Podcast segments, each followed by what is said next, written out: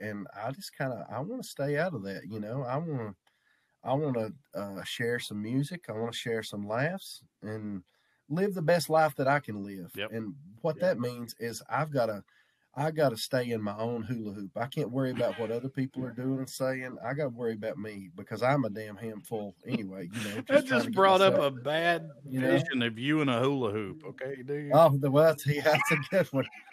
Yeah, you should see me in a thong. It looks like a rubber band around an apple. Oh my uh, God. Anyway, This is good podcasting right here, It- buddy. this That's is gold. it. That's podcast gold right there. no wonder you're the first guest. You know, dude. I got com- I got Did Did you comedians. the, I got did you say comedians. the worst guest? Yeah, no, I said I. The worst guest. My first and worst guest. No, no, no, please, no, no, please. Please refer me to you as your first and worst guest. I would love it. I can. There's plenty of social media out there. I can push this out. Yeah, please do that. No, but- if you do that, people will listen to it because they'll be intrigued. They'll be like, "What the hell?" is going Ah, we got you now. Yeah. You've listened to it this far. I think he was drinking. That's what I think. You.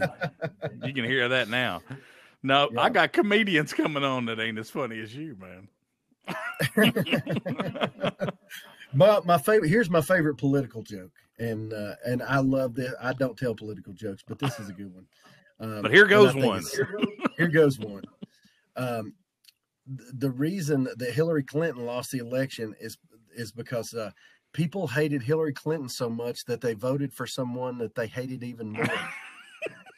That's so true, man.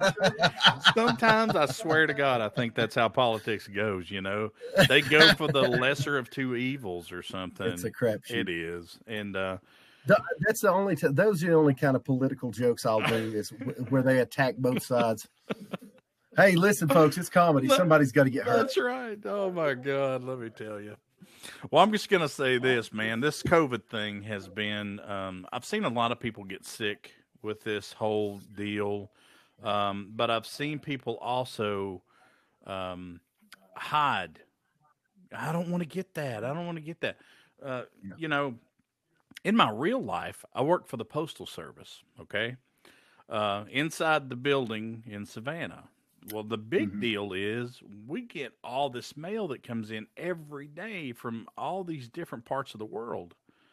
Sure. And um, you know, I've just come to the conclusion that hey, look, if if uh, if, I'm going out, you know, that ain't up to me. I mean, the big man's going to do what he wants to do. All I Yeah. I can't hide inside of a box, worried about you know whether I'm going to get this or not. And um, you know, I don't think anybody else should either. I think it's I I know older people that have health issues and younger people that have you know health issues or whatever. I guess I'm falling in the middle here somewhere, Darren, and I, I don't know you know uh, how to deal with it, but you know they're going to make us get the Well, vaccine here in about a week or so. So whatever. I appreciate I appreciate the I appreciate your honesty with that. A lot of people um um I, I- I have mixed feelings about it. Mhm. Uh where I'm at is is if I'm gonna get it, I'm gonna get it, right? But I, I'm not gonna I'm not gonna go out of my way to take risks. Mm-mm. You know what I mean? Like I wear a mask, I, I wash my hands, I do the hand sanitizer. I, I try to I so we have socially distanced, we have quarantined Sure, and not because I'm worried about my health, but I have my mother who's high risk. that's right. You know, she was a smoker for years. She's got COPD, emphysema, and so and and currently my mother has it. Oh, she has. COVID, and my son right now. They're both uh, quarantined at the house. I haven't been able to see her, and um, and so because she was such high risk, she got to go.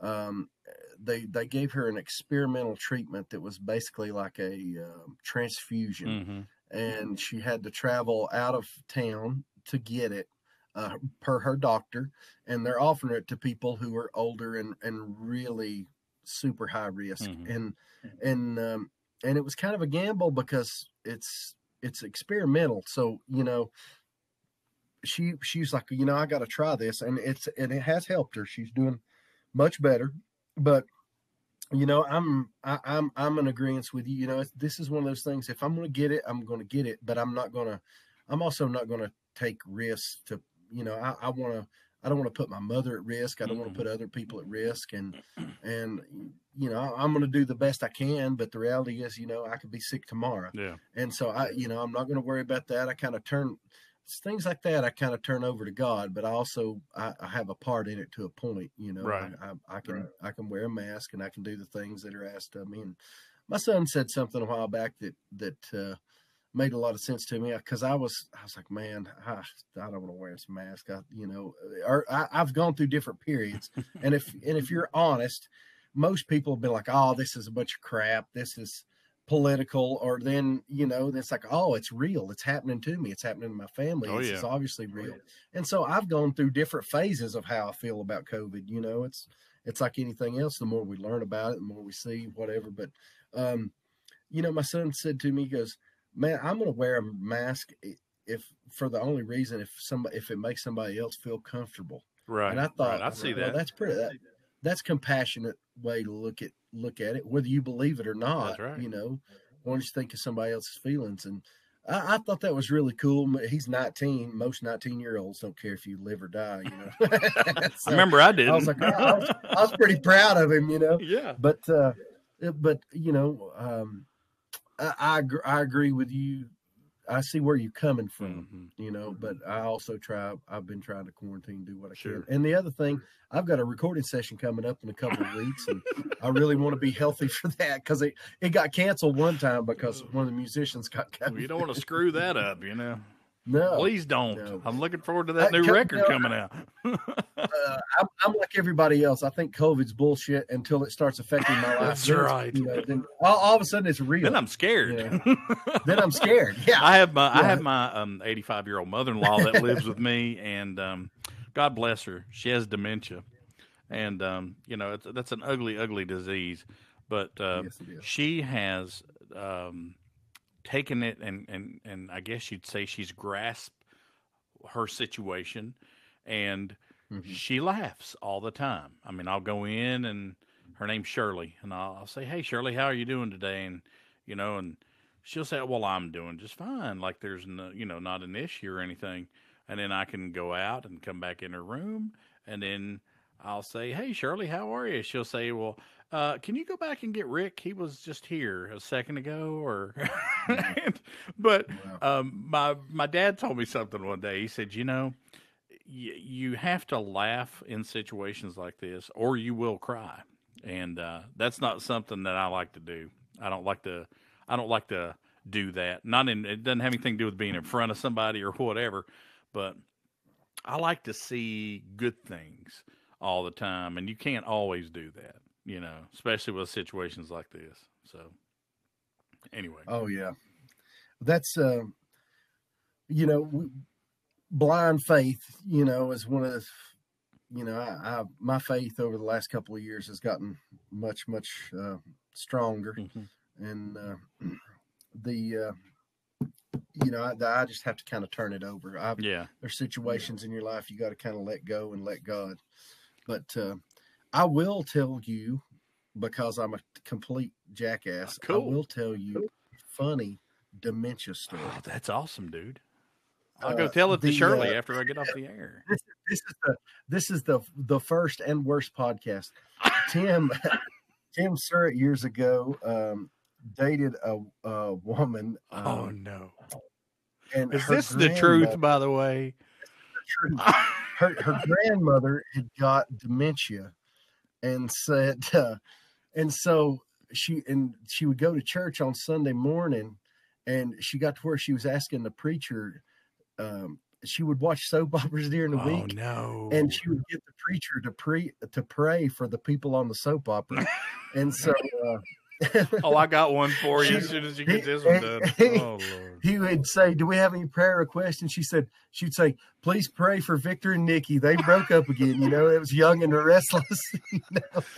Well, here's another thing. I just thought that was the I best. know, man. Here's the thing with Shirley, man. She likes to watch HGTV. Okay, she loves it. Twenty four Oh, yeah. hours a day. That's her. That's her deal. And um, you can go in there sometimes, and she'll say, "Well, don't you know that girl and her husband?" And I'll say, "No, Granny, I don't know." Oh yeah, you do. remember they came over and ate one time, and I was like, you know, you have to just humor and and try and try to try to make the best out of it. But you're like you're saying about blind faith, man. Sometimes it's all you got, and uh, Well, life is hard. It man. is. It's And tough enough we, already. You know, and it's just like me laughing when we, I always I can't help it. I'm a jerk. I laugh when somebody falls down. I just can't.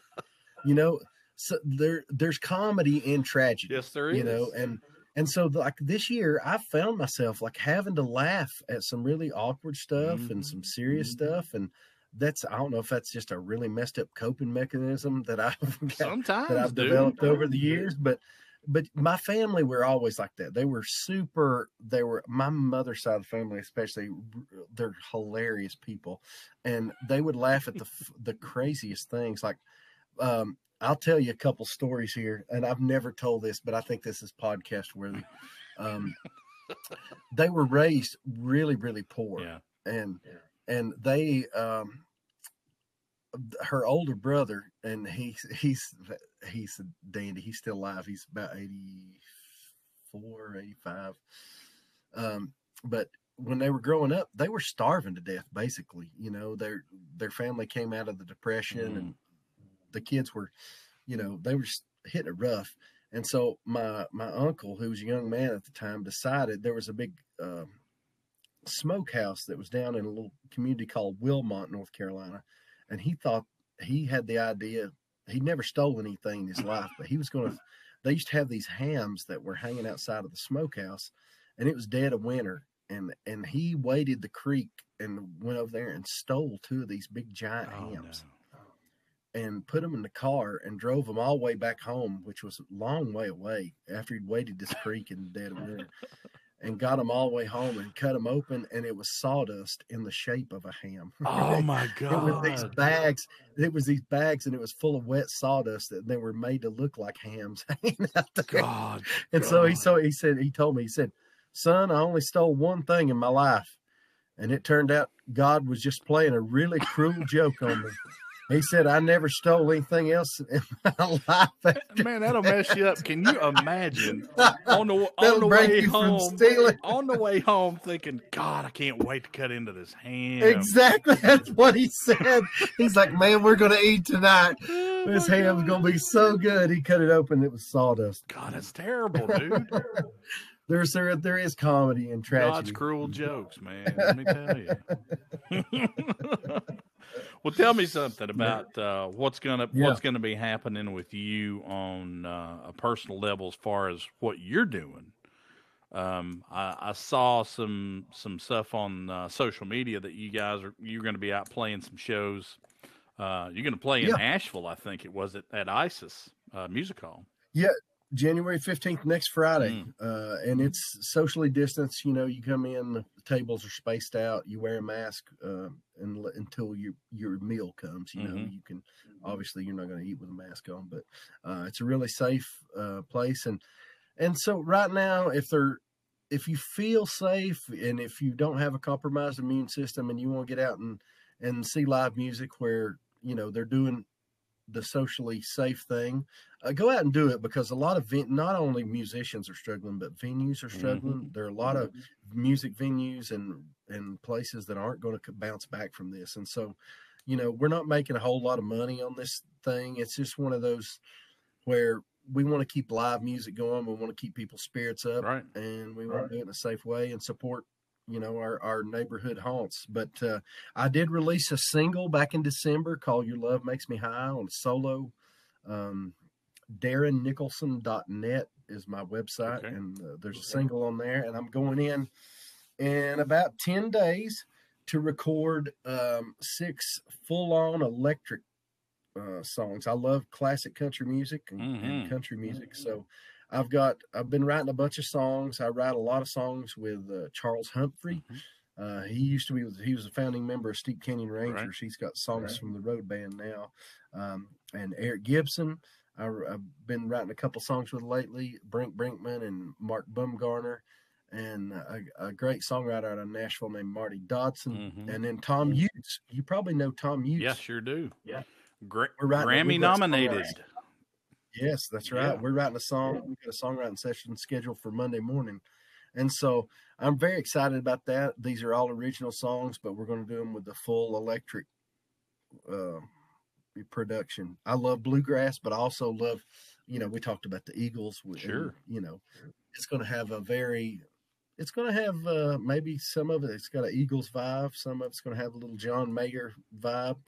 Uh, it's really getting me out of my comfort zone. You know, I've produced a lot of records down through the years and I know what a record sounds like when I produce it. So I've asked somebody else to step in and, and help produce it because I, I want to be pushed. You know what I mean? Sure. I, I want I want to get out of my own comfort zone a little bit, and that's that's how you grow. And uh, I'm very excited about that. And and then after that's recorded, Balsam Range is going in to record some more songs. We've got about 18, 15 songs in the can that are ready to go right now. And, um, I wrote a new instrumental the other night that could be uh, that's going to hopefully be a Balsam Range instrumental, and Amazing. and uh, so we got some stuff going on. Dude, you ain't playing And- around, and- are you, brother?